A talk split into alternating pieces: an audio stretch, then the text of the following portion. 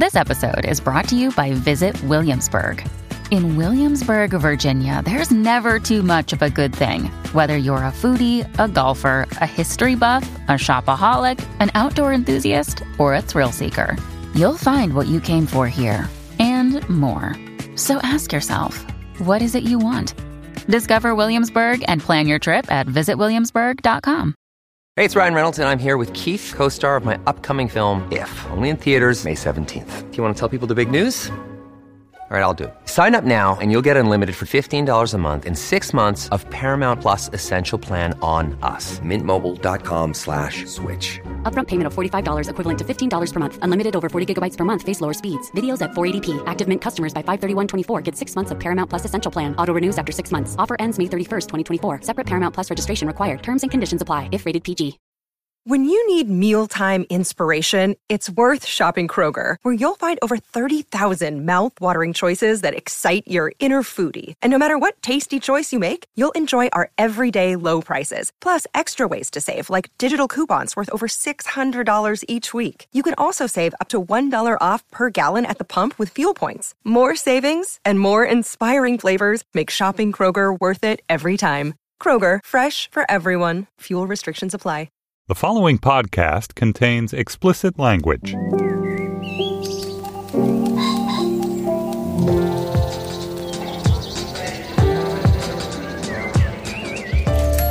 I'm Stephen Metcalf, and this is the Slate Culture Gabfest Five Men and a Baby edition. It's Wednesday, April 19th, 2017.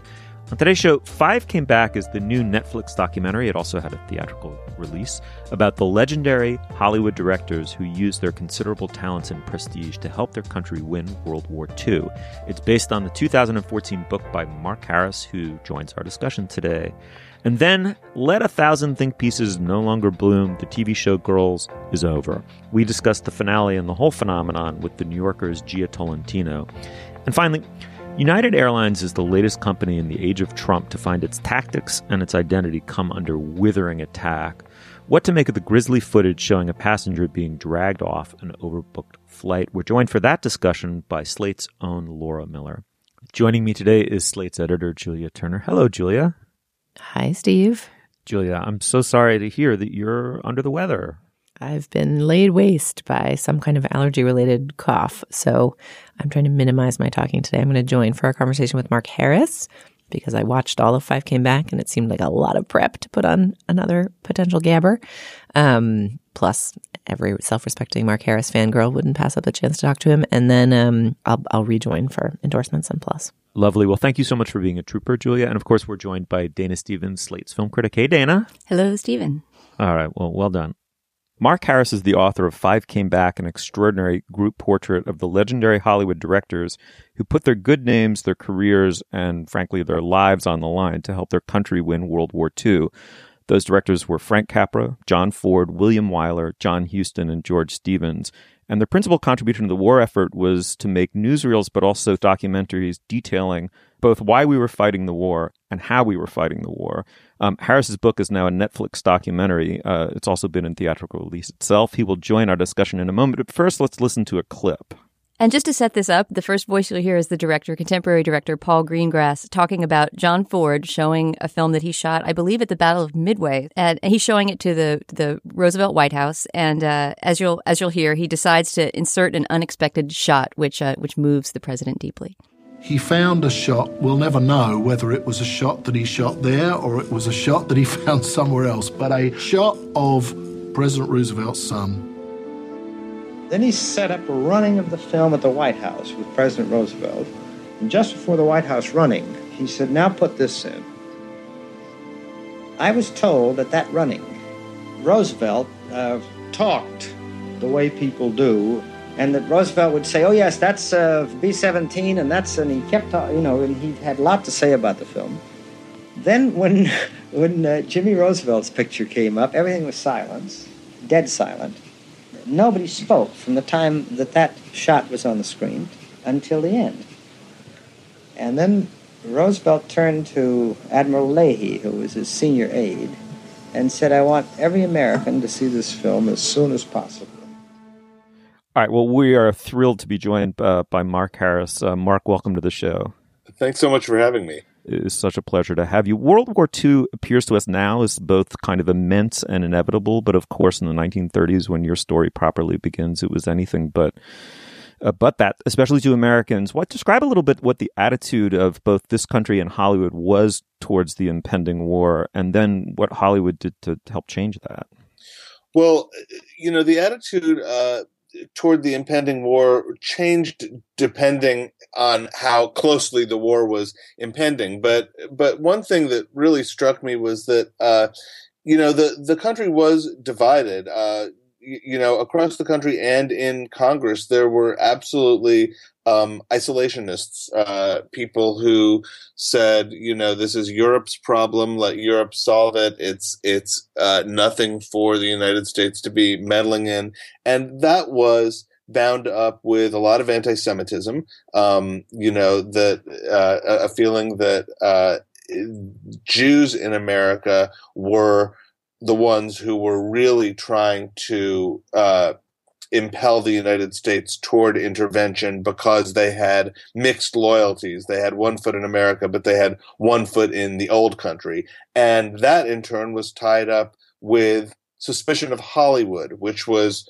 we have to remember still a very new industry. You know, sound movies were only a decade old when war broke out in Europe, and um, it was seen as an industry run by Jews, by immigrants, by first and second generation Americans, by subversives, by communists. Uh, you know, there was a lot of um, contempt for and suspicion of Hollywood uh, from Washington and even from the rest of the country. And that's one thing, one of the many things that uh, the beginning of the Second World War really turned on its head.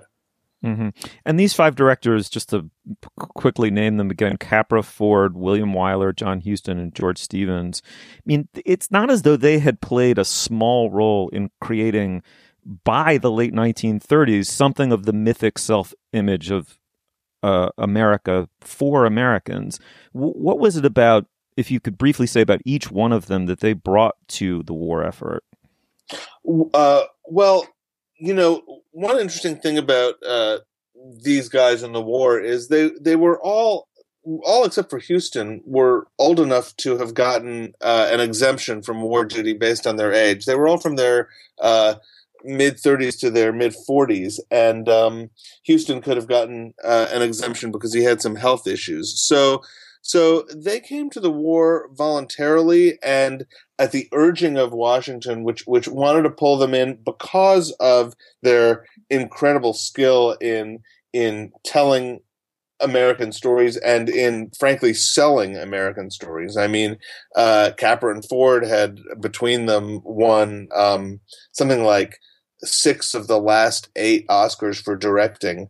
Uh, and the others were were you know established to various degrees as well. You know what they brought to the war was really different for each guy. I mean, uh, Ford was the only one to join the Navy. Um, for him, uh, he had been old enough to uh, serve in the First World War and had elected not to. So this was really a, a test of his his own definition of courage uh, for him. And and you know he brought, I think.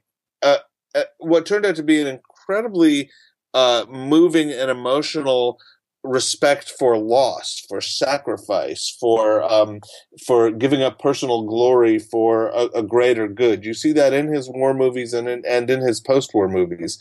Capra stayed in Washington. He was kind of the hub who supervised uh, the whole um, worldwide army war effort, and he really saw the war as an absolute black and white good versus evil. He called it a fight for a free world versus a slave world. And so the the rhetoric of of what World War II was all about, uh, the rhetoric that Americans heard, but also that soldiers heard, was really largely created by Capra. Um, uh, Huston uh, made three standalone war documentaries, the last of which um, uh, Let There Be Light, which was about emotionally scarred returning veterans, was suppressed for 35 years. Um, he was the least experienced of the five filmmakers. He'd only made about two and a half movies before he had to drop everything and go to war. So uh, for him, the war, among many other things, was was uh, a, a filmmaker training school in a way. It was it was where he began to hone his directorial style. Um, uh, William Wyler was the only Jew of the five directors in the war. It was very, very personal for him. Um, uh, his uh, he had grown up in a town that was on the France Germany border and um, still had relatives and friends there. Uh, you know, he was known as a very meticulous, precise uh, director in Hollywood, and he brought that same kind of commitment to his war work. He didn't use recreations as many other directors did. He didn't use miniatures. He had to get everything right. And Stevens, who was the most light-hearted of the five directors, he had come up doing Laurel and Hardy shorts and Astaire and Rogers movies, um, ended up most in the thick of it. He was everywhere from D-Day to the liberation of Paris to the Battle of the Bulge to Dachau, and um, you know, really ultimately ended the war as the great documenter of war crimes and war atrocities, which was an experience that changed him, you know, both personally and professionally forever.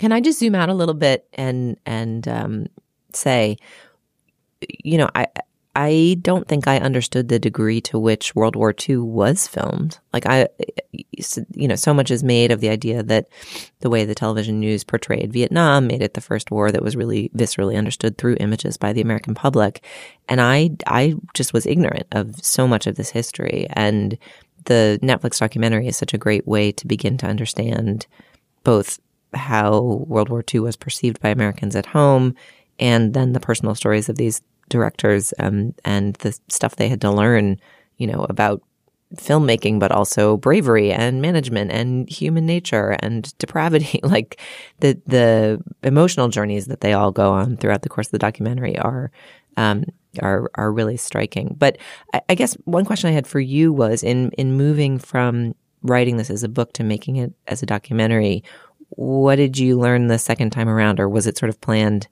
uh, as a as a doubleheader all the way through? No, it was definitely not planned as a doubleheader. I didn't really have the idea that it could be a documentary until pretty close to when the book was published in early 2014. And one thing that struck me was how many people who would read um, galleys of the book would say to me, "Oh, what a shame these movies don't exist anymore." And I, you know, the fifth or sixth time that I found myself explaining that, in fact, they did, I thought, "Oh, there, there's a real opportunity here to."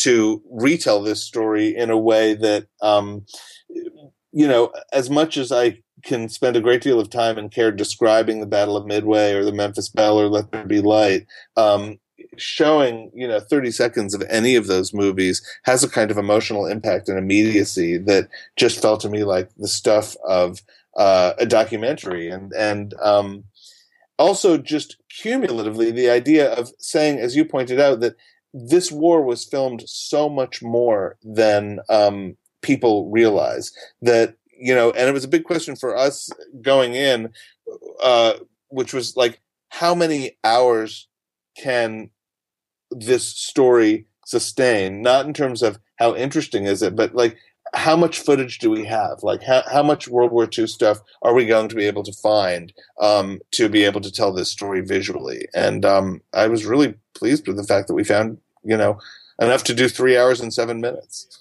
can I ask a question to you, Mark, as a critic, how this work and thinking and research affected the way you view these uh, directors and their work? I feel like I learned so much about directors whose movies I love and some whose movies I know less well.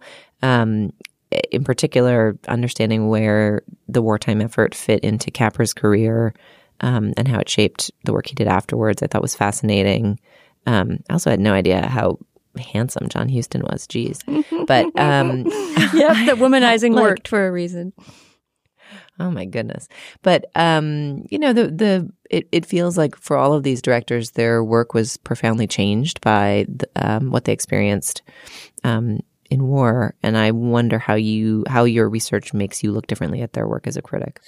I've always, I think, rejected um, a kind of purely auteurist view of movies as these things that directors hatch and you're never supposed to be interested in process or you know personal issues you, are only supposed to imagine uh, the result as something that that is is you know is a thing in itself and and not shaped by a zillion factors. And so for me, understanding them, um, understanding these five directors more as human beings, which was actually a much slower thing to come while I was researching than understanding what they did. I mean, the last thing that clicked into place for me when I was researching was getting who they were as people. It's only enriched the way I see their work. I mean, you know, certainly to know how much of uh, his heart and of his life and of his own experience uh, William Wyler poured into um, the best years of our lives has made a big difference for me. But also, uh, directors you know, I don't think I was particularly in sympathy with a movie like um, John Ford's They Were Expendable, or even necessarily with It's a Wonderful Life uh, before I did all of this research. But looking at It's a Wonderful Life, for instance, like it, the, it's not as if the only way to watch It's a Wonderful Life is knowing that um, Frank Capra had just come back to Hollywood and was feeling kind of emotionally injured and neglected and forgotten and would indulge himself in sort of thinking, what if I had never been here at all? But it's an interesting way to watch It's a Wonderful Life. And, and, you know, to understand how steeped that movie is in a kind of desperate longing on his part for things to go back to being the way they were before the war, as if the war had never happened. I mean, I've always felt that the more you know about the making of a movie, um, not necessarily the more you can uh, forgive its flaws, but the richer a viewing experience it is. So that's absolutely true with all of the work of, of these five directors. Um, for me, it was true, you know, on my first book, all of the work of the directors of the 1967 movies is is just infinitely interesting to me now because I understand who who those guys were. Um, Mark, before you go, I, I feel like I have to ask. You are uh, one of my favorite presences on Twitter by far. You're brilliant at it. Uh, just a master of aphorism and concision, but also withering contempt for our current president. I mean, the contrast. I, I just have to ask, right? It's like a kind of perverse kismet that this documentary comes out post, uh, you know, the unexpected victory of Trump. All of its values, which are, you know, just you know generosity decency self-sacrifice a sense of one's a non-isolationist sense of one's place in the world a duty uh, all of them uh, uh, uh you know poise themselves so obviously against uh, our current political fate. Could you just speak briefly to that before we wrap?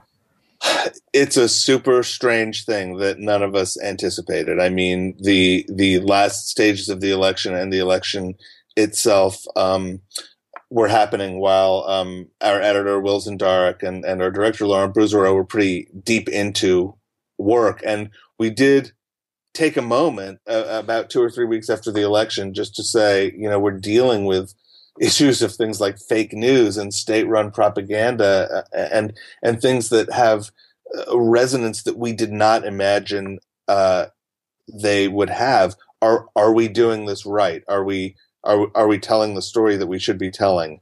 And um, we all made a collective decision that we didn't want to change anything. That that we would let the story speak for itself and let people who were watching Five Came Back find resonance where they would. But but yeah, it shocked all of us. I mean, I got I got to see the first um, episode uh, at Alice Tully Hall, and it was the first time I had seen any of this uh, w- with an audience. And there's a moment in the first hour where uh, we have footage of Charles Lindbergh making one of his most famous or infamous isolationist speeches, where he just says over and over again, America first, America first. And there was actually this kind of quiet gasp in the room. And I can tell you, like, that, I mean, that episode is recounted in the book. It was always part of the script. It wasn't something we ever thought would be a kind of shock moment and and yet there it is. So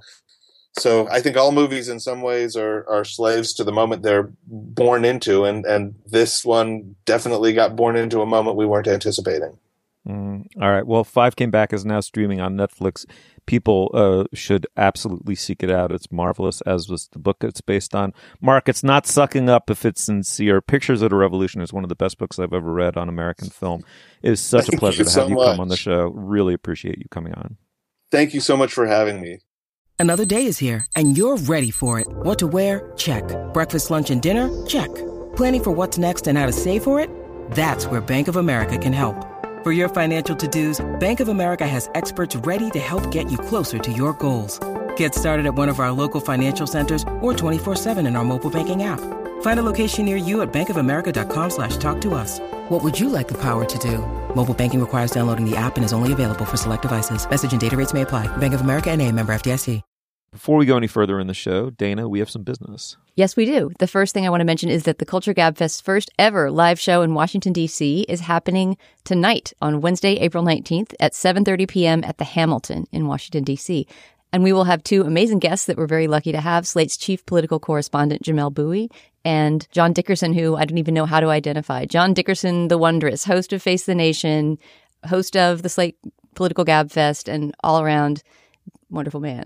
The general admission tickets are already sold out, but there are still standing room tickets and VIP tickets, which allow you to come to a pre show meet and greet and complimentary cocktail with the three of us. So that is again tonight if you happen to be listening to us on Wednesday, April 19th. Also, we're planning two shows in Australia, as Julia announced last week. The first one will be part of the Sydney Writers Festival on Saturday, May 27th at 6 p.m. at the Sydney Town Hall. And the second one, a few days later, is going to be in Melbourne on May 31st at 7:30 p.m. at the Wheeler Center. And our special guest there, Steve, get ready to squeal, is the Melbourne musician Courtney Barnett. I don't squeal. Except maybe for Courtney Barnett. when you see her live, you'll squeal. I will.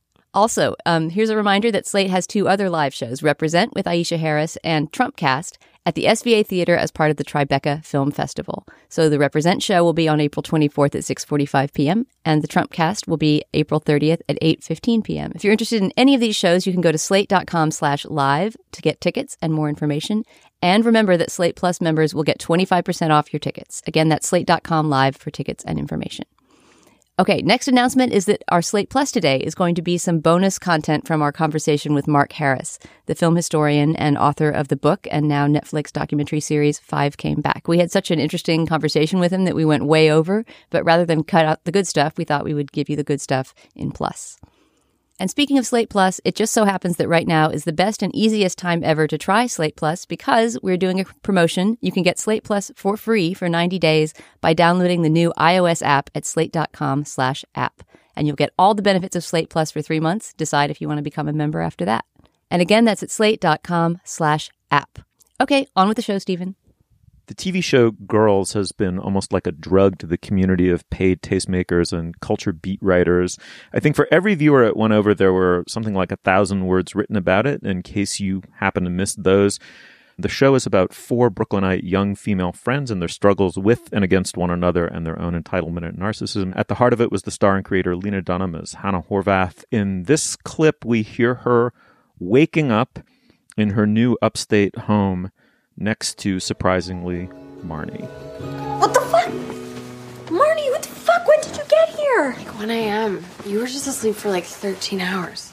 How did you get in? You think your country windows are secure downstairs? Think again. What are you doing here? I would like to help you raise your baby. Oh, Jesus Christ. You're about to go through an incredibly intense, emotional, tough, but miraculous transition. And I would like to be here to help and support you. Well, this is just like Adam's pitch, and that didn't work out so great. So. No, no, no. But see, it's not because I can admit that I don't have like a lot of other things going on. I'm currently living in my mom's home gym, and my mm-hmm. band broke up. But the thing is, I still have a lot to give. A lot. So why not give it to you and this little angel? I don't know, Marnie. This is just. You think you have a lot of friends, right? Yeah. Who's here? Depends on the day. Elijah's not here. Jessa sure as hell isn't here.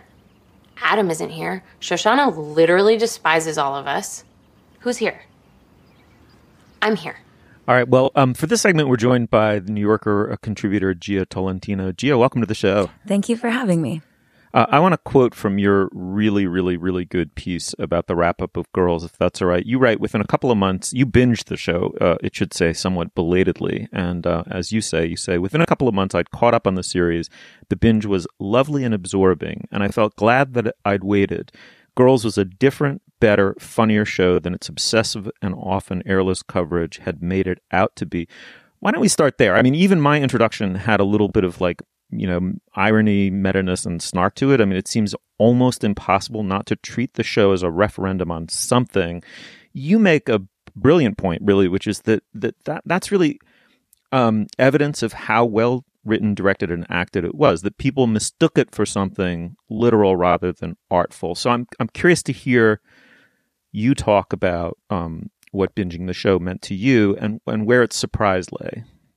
Well, yeah, from the beginning, I mean, I'm squarely within the girls demographic. I'm I think I'm Lena Dunham's age.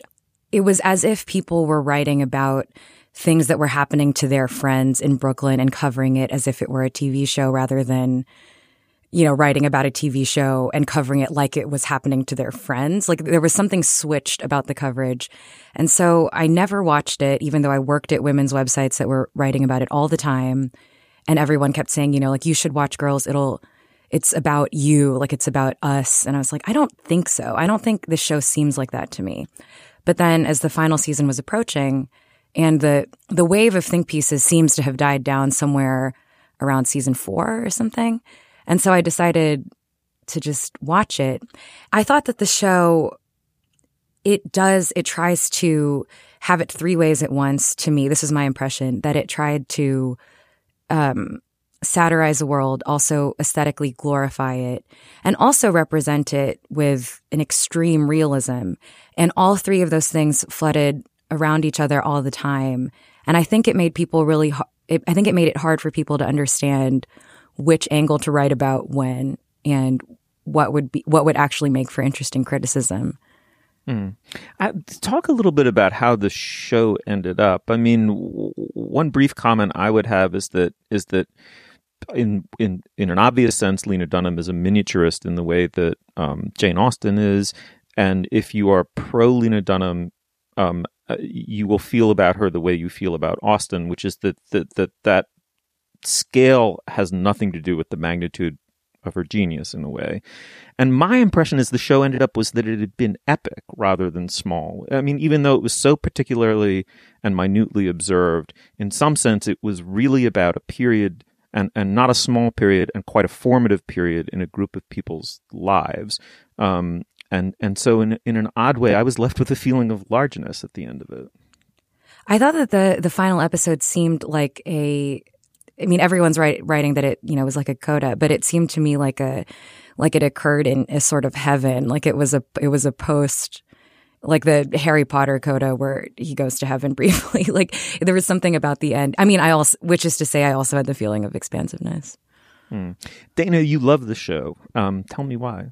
yeah, I was just I was just going to mention that our last I think listeners, regular listeners will know that our our last episode ended literally the very end was Julia endorsing girls uh, which she didn't want to come and talk about because of her HBO connections, but she was loving the end of the show. And me saying, I feel the same way. I love girls and I'm not interested in analyzing it at all.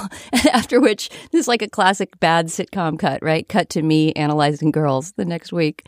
Um, yes, I do love it. And I feel like the word airless that Gia used in her write up is the perfect descriptor of the this this bubble of coverage much of it negative and judgmental some of it you know maybe overly idealizing but always somehow outside of the show itself. And uh, I think that that point is a really important one. That this furor that's come up about you know Lena Dunham's public persona and all these things that have nothing to do with the show itself ignore the simple fact of the writing and directing of the show and how excellent it is and how particular it is. And uh, and also, I think now you can say at the end of six seasons how influential the show has been. You know, such that we are now used to seeing sort of, um, you know, naked on television like bodies on television. I mean, that in itself was a huge breakthrough of the show. Or young women like the Broad City women being, you know, crazy and messed up in public on television. So I think it opened all of those doors, but it opened them again because of its actual intrinsic qualities as a show and not just because of the splash it made or the coverage it got or something like that. It also struck me reading some of this coverage that I've been avoiding basically for all these years that I just want to watch my Sunday night show and be left alone that Lena Dunham polarizes in somewhat the way that Hillary Clinton does. I mean, of course, she also got in trouble for, you know, her some of her videos for Hillary Clinton and the part she played in the campaign, which people were saying would turn off more millennials than it would win over. But I think Hillary Clinton and Lena Dunham both have that similar quality of, you know, being these negativity magnets no matter what they do. And uh, and so there's a part of me that thinks that even though she has made some maybe public missteps as a public figure in general, I really admire the way she's handled her fame, which came across, upon her as a very young person. And I just admire her as an artist and want to see what she do, does next. It also struck me thinking about the generationality and supposed millennial exemplarity of the show, or something that I'm not a millennial at all. I'm basically old enough to be Hannah Horvath's mother if I had had a child too young, as she arguably does in the show.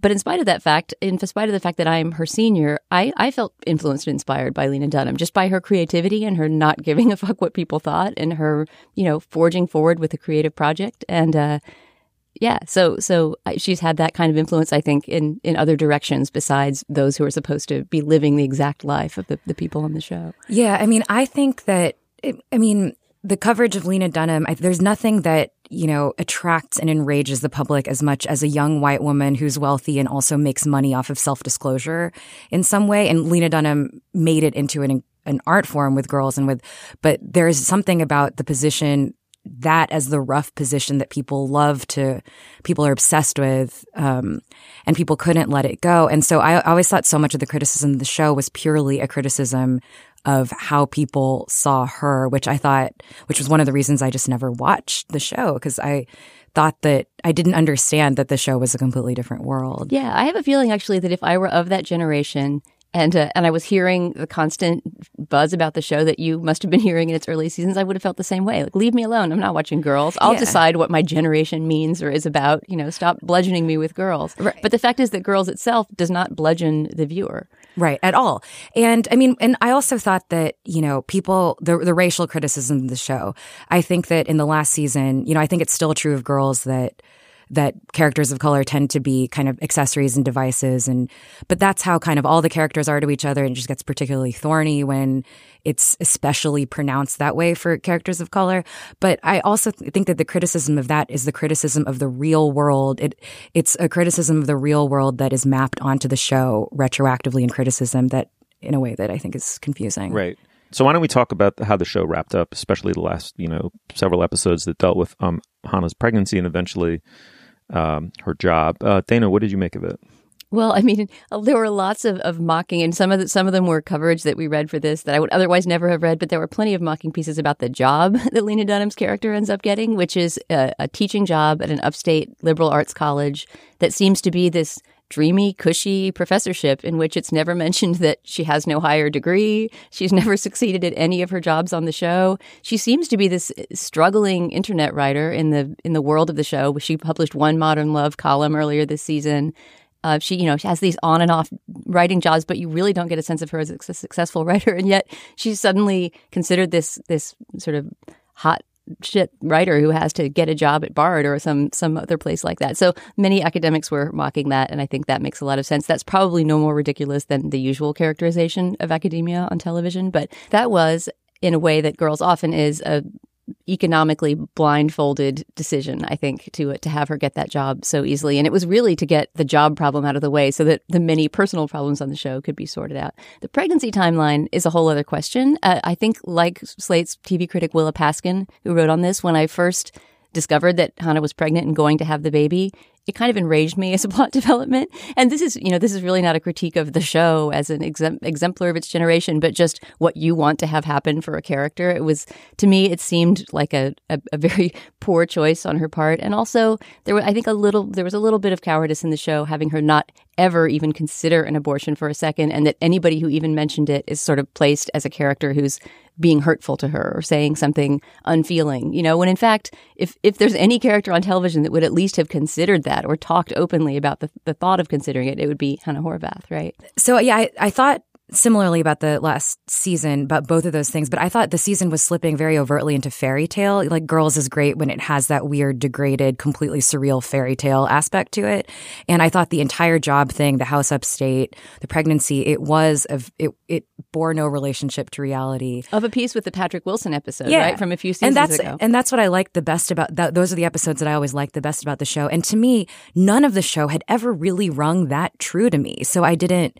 So it didn't or it didn't ring very personally accurate to me in any way. So when this happened, I was just like, great, this seems like a good way to end the show in an open ended manner.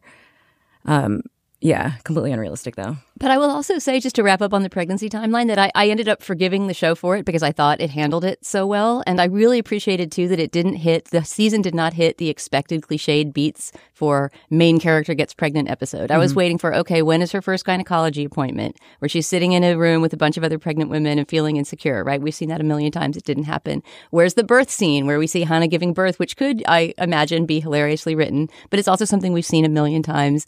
And we don't see that. We just cut straight Right. to the baby having been born. So I appreciated those ellipses. I thought it was a really economical way to tell the story. And the, the show finally made use of that that misinterpretive tendency that people have always had, which is, you know, this is not like real life. And the show is like, yeah, I know. Right. Um. They they did make a, an interesting choice. I know we have to wrap up, but what do you make of the last shot of the episode? I want to hear from both of you. I loved it. I cried. I mean, I knew I was going to cry at the last episode because I'll just miss this show. But I've always thought, in particular, that the the final credits are are beautifully done. I remember the last scene of season one. I, I don't know if you remember it, Jia, but you've seen it pretty recently, probably, where her purse gets stolen on the train and she ends up at Coney Island with no money. Remember, and she's eating a piece of cake that she's taken home from a party, and it was a beautiful ending. And uh, I think Girls is really good at that. The moment right before you cut to the credits, and then there's always a great musical moment under the credits. So I won't spoil what that musical moment is, but it's really a beautiful choice in this last episode. Yeah, I thought the last five seconds were a total win. Yeah, I also thought that as I think someone pointed out, I mean, she she's gotten really good as an actor throughout this show and I thought that her face and the like the close up was incredible. hmm That's great. Um, uh, one very quick comment. There, in catching up with the show, I was grateful to do so. It sometimes it pissed me off, but, but it's just. I mean, the Matthew Rhys episode alone is worth a freaking Nobel Prize. I mean, it's just absolutely brilliant. Um, the thing that really struck me and made me nostalgic for it, even though I'm an old fuck and I'm girly but not a girl, is that it's um, about that exact period in your life where you're building your you're you're both going to build on that period and you and you have to obliterate it. And I thought it really told that truthfully whatever all the other supposedly annoying specifics were. It's brilliant show. Okay. Jia Tolentino thank you so much uh, for coming on and discussing girls and uh, and people should check out your article at newyorker.com Hi, I'm Josh Levin. My podcast, The Queen, tells the story of Linda Taylor. She was a con artist, a kidnapper, and maybe even a murderer. She was also given the title the Welfare Queen, and her story was used by Ronald Reagan to justify slashing aid to the poor. Now, it's time to hear her real story. Over the course of four episodes, you'll find out what was done to Linda Taylor, what she did to others, and what was done in her name. the, the great lesson of this uh, for me is that people will come to their own conclusions based on what their prejudices are. Subscribe to The Queen on Apple Podcasts or wherever you're listening right now. A passenger on a United Airlines flight was dragged from his seat by security officers and off the plane as he screamed, and importantly, as his fellow passengers filmed the episode on their smartphones, as is now inevitable these days. The passenger has been since identified as a 69 year old doctor. At the time, the reason he gave for not wanting to exit the plane was he needed to see patients in the morning. It's since come out that he was dragged off the plane by Chicago Avi- aviation security officers. United has offered a series of escalatingly desperate apologies, and the bloodied passenger now has a lawyer. We're joined for this segment by Laura Miller, the wonderful uh, book critic for Slate. Uh, Laura, welcome back to the show. Thanks for having me. Yeah, it's always a pleasure. Um, I'm curious what you make of this incident. There are many dimensions to it. There's the fact that it happened in Trump's America. There's the fact that the passenger dragged off the plane was of Asian descent. There's the fact that smartphones are always ubiquitous and the virality of the video is, in some sense, what makes the incident quote unquote real. Uh, there's the aura of desperation on the part of the corporation who manages to nonetheless mishandle its initial um, PR communications after the event. What what should we be focusing in on here? What strikes you as most relevant? Well, it's interesting because it's not about any kind of civic right. It's about a kind of consumer right. And there's a way that it seems like in modern America, we take that far more seriously than some of our rights as citizens that it's just the the outrage about it which i think is partly the result of everybody feeling completely abused by airlines all the time is also just the response that i saw was very much about how if you paid for something you deserved um obviously. You deserve not to be dragged kicking and screaming Well, and from your ticketed seat. I mean, I would I would actually contest that a little bit and say I think it's a place where you know civic rights as a you know just civil rights and and consumer rights overlap, and that I don't know about others, but I certainly experienced it almost primarily as a traumatic symptom of Trump's America, not sort of what his business relationship had been with United or what they owed to him, but that every American deserves the right to just not be assaulted and dragged around. I, I, I'm really glad we're talking about this, by the way, even though it's a bit late. It's more than a week since it happened, but I really think this is one of the most shocking non-political stories kind of you know i guess business stories or whatever you'd call it to have come along since the election it's just this if this is a symptom of what living in america is going to be like that we're having debates about whether it's okay for passengers to be dragged off planes with the Mhm. two teeth knocked out a concussion and a Mhm. broken nose Mhm. which is what this guy went and spent the night in the hospital for then you know we're we're not going anywhere good yeah, but do you really think it's has anything to do with Trump? Well, I mean, obviously that's a that's an interpretive move, mm-hmm. right? I mean, this is not some sort of direct order coming down, but it seemed to me like a an, a symptom of of the decay of of public space. I mean, is that is that too absurd? Am it's I being not actually a public space, though. I mean, I'm not going to defend the way the airline behaved, but he was on private property. Hmm Well, let me back up one second. And that's Let's- one of the things that's kind of interesting about it is that we do think of airplanes as being kind of a public space. There's so Mhm. many other people on there. Right. But if he were asked to leave a nightclub Mhm. and then refused and then was kind of dragged out by a bouncer, would that Right. be as well? But if he were randomly selected, he was not Yeah. abusive or drunk in the nightclub. He was not harming anyone, and a bouncer just came and punched him and dragged him out. Then at that moment, I feel like he becomes a citizen, and it's a public space in the sense that uh, that a restaurant is a public space. I mean, Slate is owned; it's a, it's a private company, but somebody can't just come in right here now and drag you out of the room. No, but they can ask you to leave. I mean, I don't know that they were not. You know, it's interesting because what are the rights of a person to be on an airplane? What are the legal rights as opposed to what we all feel sort of on a gut level are just their, you know, the human decency rights.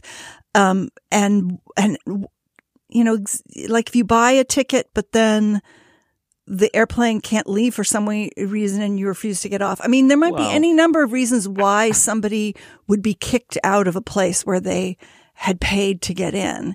Okay, and we- and it might just be that the place is closing. I mean, right you know, it but, just but but we don't need to be we don't need to be overly abstract or Yeah. hypothetical about it because there was a specific set of events here which is that they were asking him to leave because they had employees of the airline that quote unquote needed to fly somewhere they had a choice they could make about prior their priorities as a business and i think it pretty much universally acknowledged they made the incredibly s- stupid one but let's back up a little bit and say okay on earth 2 hillary clinton has properly won the election and this incident happens, uh, I think it could be thought of as it, it, it could be equally possible that it would happen, right? That there's no causality there. That that that the boorishness and implicit and sometimes explicit threat of violence of Trump's personal style maybe didn't cause the incident in any you know in any regard to happen.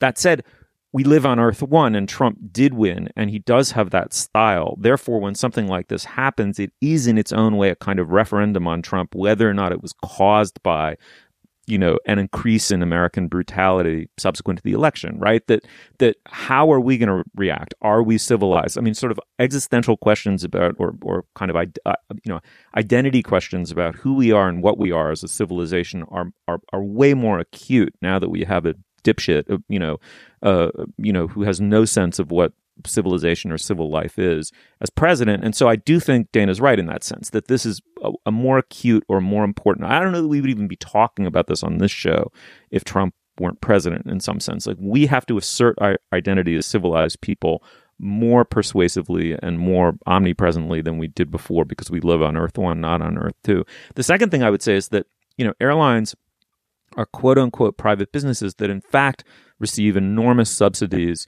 uh, and dispensations from the government, from the people, essentially the taxpayer, um, left and right in order to operate. They continually go bankrupt. Uh, American Airlines, especially, not American Airlines, the airline, but uh, airlines that are you know businesses in the United States are notoriously poorly run and poorly managed. Um, I I don't know the specific details of this. I can guess that over the last twenty to thirty years, they've been redesigned to funnel as much money up to their C-suite as possible.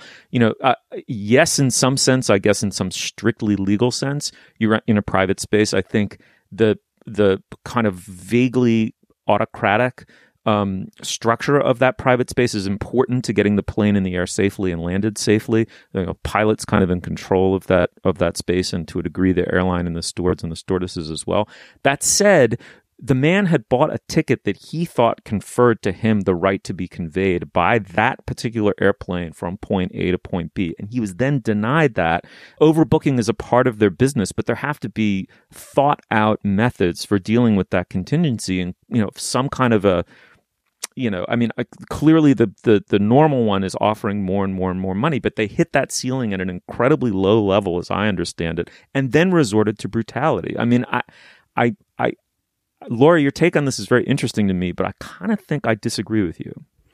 Well, all I'm saying is that that I think part of the level of the outrage of it is it feels like it's continuous with the generally insufferable way that airlines treat even the people who they don't try to throw off of the plane. I mean, there's, there's a sense of embattlement as soon as you get, as soon as you take your seat, that you're sort of in for this duration of this experience. You can't get up, you can't do this, but also it's very cramped. You're jammed in there. There are fewer and fewer amenities and it's like a cattle car. And that, I think that one of the reasons why it speaks to everybody in a way that actually the arrest of people who are engaged in peaceful protest or or some other sort of civic activity tends to divide the population is that everybody feels abused by airlines. Yeah, I've had a joke for a long time that coach is the class where you can't be guaranteed you won't be kicked. But to have that be literalized and just realize that brute force is behind, you know, the airlines threats or desires or wishes against the customer to me was a was just a really chilling pulling back of the curtain. And it made me feel very very different about airports and airplanes and flying which you know in spite of all of their their travails in general I kind of enjoy I enjoy travel enough that I sort of enjoy the airplane and the airport part too. But now they they do seem to me like prisons like essentially places where there's always somebody with a gun waiting to come and you know hassle you well, before we wrap the segment, we should talk about United's corporate response, which has been bizarre and disappointing and very piecemeal. How did that strike you guys? Well, in the sort of theater of apology, it was definitely a colossal flop. But I think part of the thing is, that there was a um, an internal communication that got leaked externally. So there was the internal communication where United was telling its staff, we know that you're trying to do the best you can and we stand by you.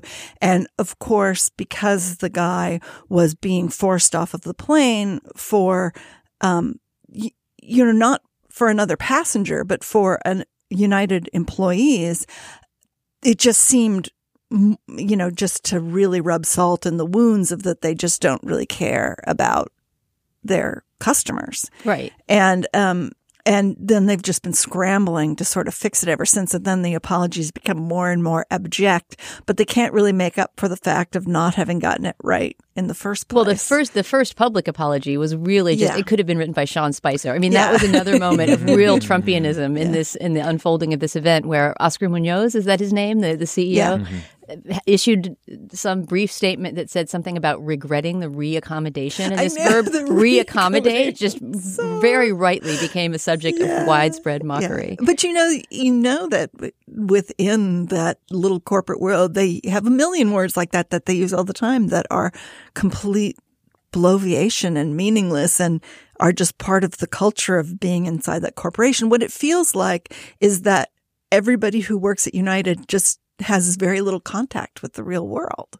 As if like all they know is other people at United. They have no idea the way the public views airlines or, or flight travel.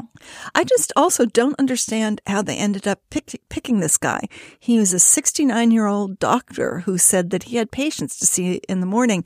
It, it part of it is that it's just sort of shrouded in this, this secrecy about how they decided who was going to get kicked off. Right. the And we don't have video of what happened beforehand, right? Yeah. So it's a mm-hmm. little bit of a he Right. said, she said thing where, you know, he's being framed as that he was belligerent by the airlines and that he refused to get off and, you know, that he was sort of resisting arrest to use kind of cop speak. But let's face it, everyone is belligerent on an airplane. Oh yeah! Oh my God! Are you kidding me? I'm so not on United's side here that I'm actually surprised that they haven't just been shut down. I think this is an incredibly shocking event. But but I- what about the fact that he was an Asian American and that that was apparently one of the quote unquote belligerent things that he was saying when protesting this? Right, absolutely. I mean, Dan, and that goes to the part of what Laura was saying. If we knew, right, for an absolute fact that they had conducted a totally random lottery uh, to determine who would get booted from the plane, I think we might feel differently about the incident. If we knew that they signaled signaled out someone who they thought would be compliant based on racial characteristics, that's abhorrent on a completely other level. And I think this is all to be determined, and he's lawyered up, and it's probably going to come out. Um, but um, either way, I mean, it was just you know inartful. I mean, I can't even come up with the right word for it. I mean, it was handled so badly from top to bottom. Anyway, it is. I'm It's sure hard. our- I mean, it's it's impossible to imagine this happening to a white man. It's difficult to imagine it happening to a white woman. It just it, it just seems like it's another of these moments. And I'm sorry to keep on invoking Trump again and again, but I feel like na- things have nakedly come to the surface. Right? I mean, to bring in an unrelated incident at these protests in Berkeley last weekend, a white woman is punched in the face by a Nazi. You know, I mean, there's just these these these moments of of kind of the public decay of morals that I feel like Crystal knocked us around the corner when this shit happens. Mhm. Well, this is why Richard Spencer never should have been bashed in the head on camera. Though we don't want to open that can of worms again. Laura Miller is uh, is one of my favorite book critics, and I'm um, uh, so glad you came back on the show, Laura. It was great to talk to you. It was fun. Thanks. Uh, come to facebook.com slash culturefest listeners and tell us what you thought of this United incident. I'm sure that we've missed some of its nuances and uh, tell us how it struck you. Okay, moving on. All right, now is the moment in our podcast where we endorse Dana. What do you got? That was so much suspense in that N.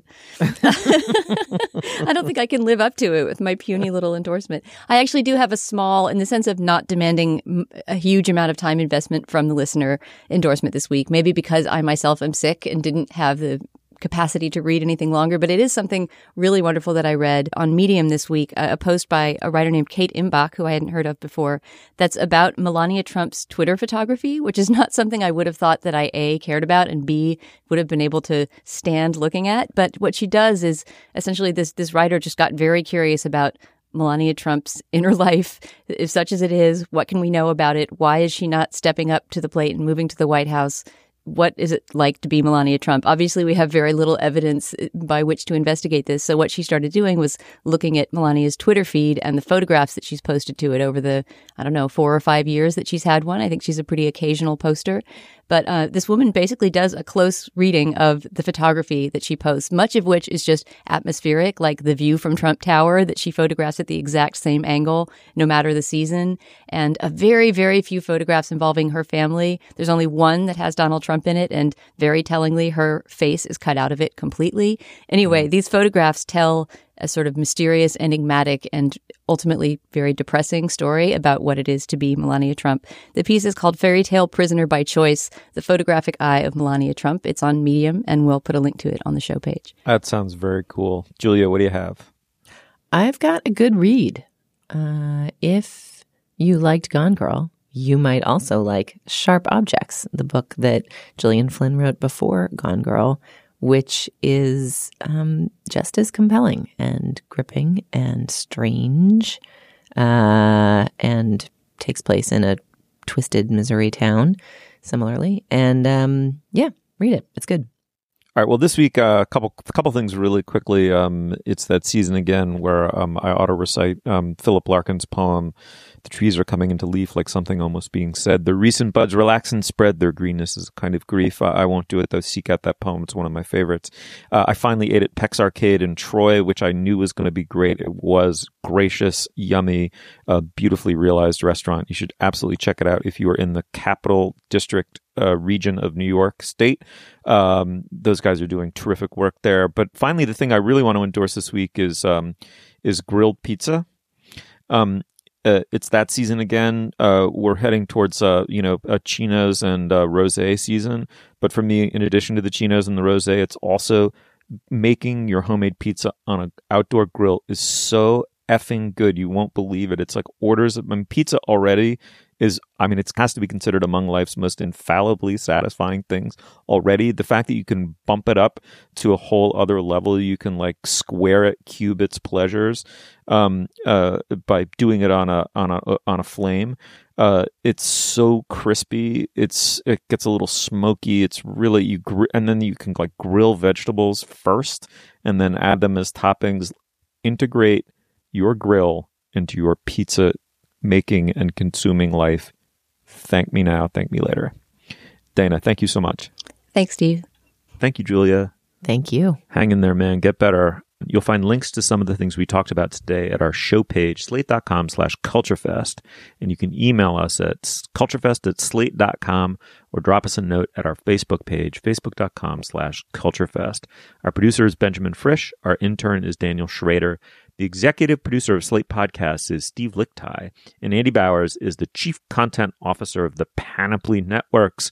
The Culture Gabfest is a proud member of the Panoply Network. You can check out an entire roster of like and different shows at panoply.fm. Our Twitter feed is at Slate Cult Fest. For Julia Turner and Dana Stevens and Laura Miller and Jia Tolentino and Mark Harris and various others who filled in, uh, I'm Stephen Metcalf. Uh, have a great week and we'll see you soon.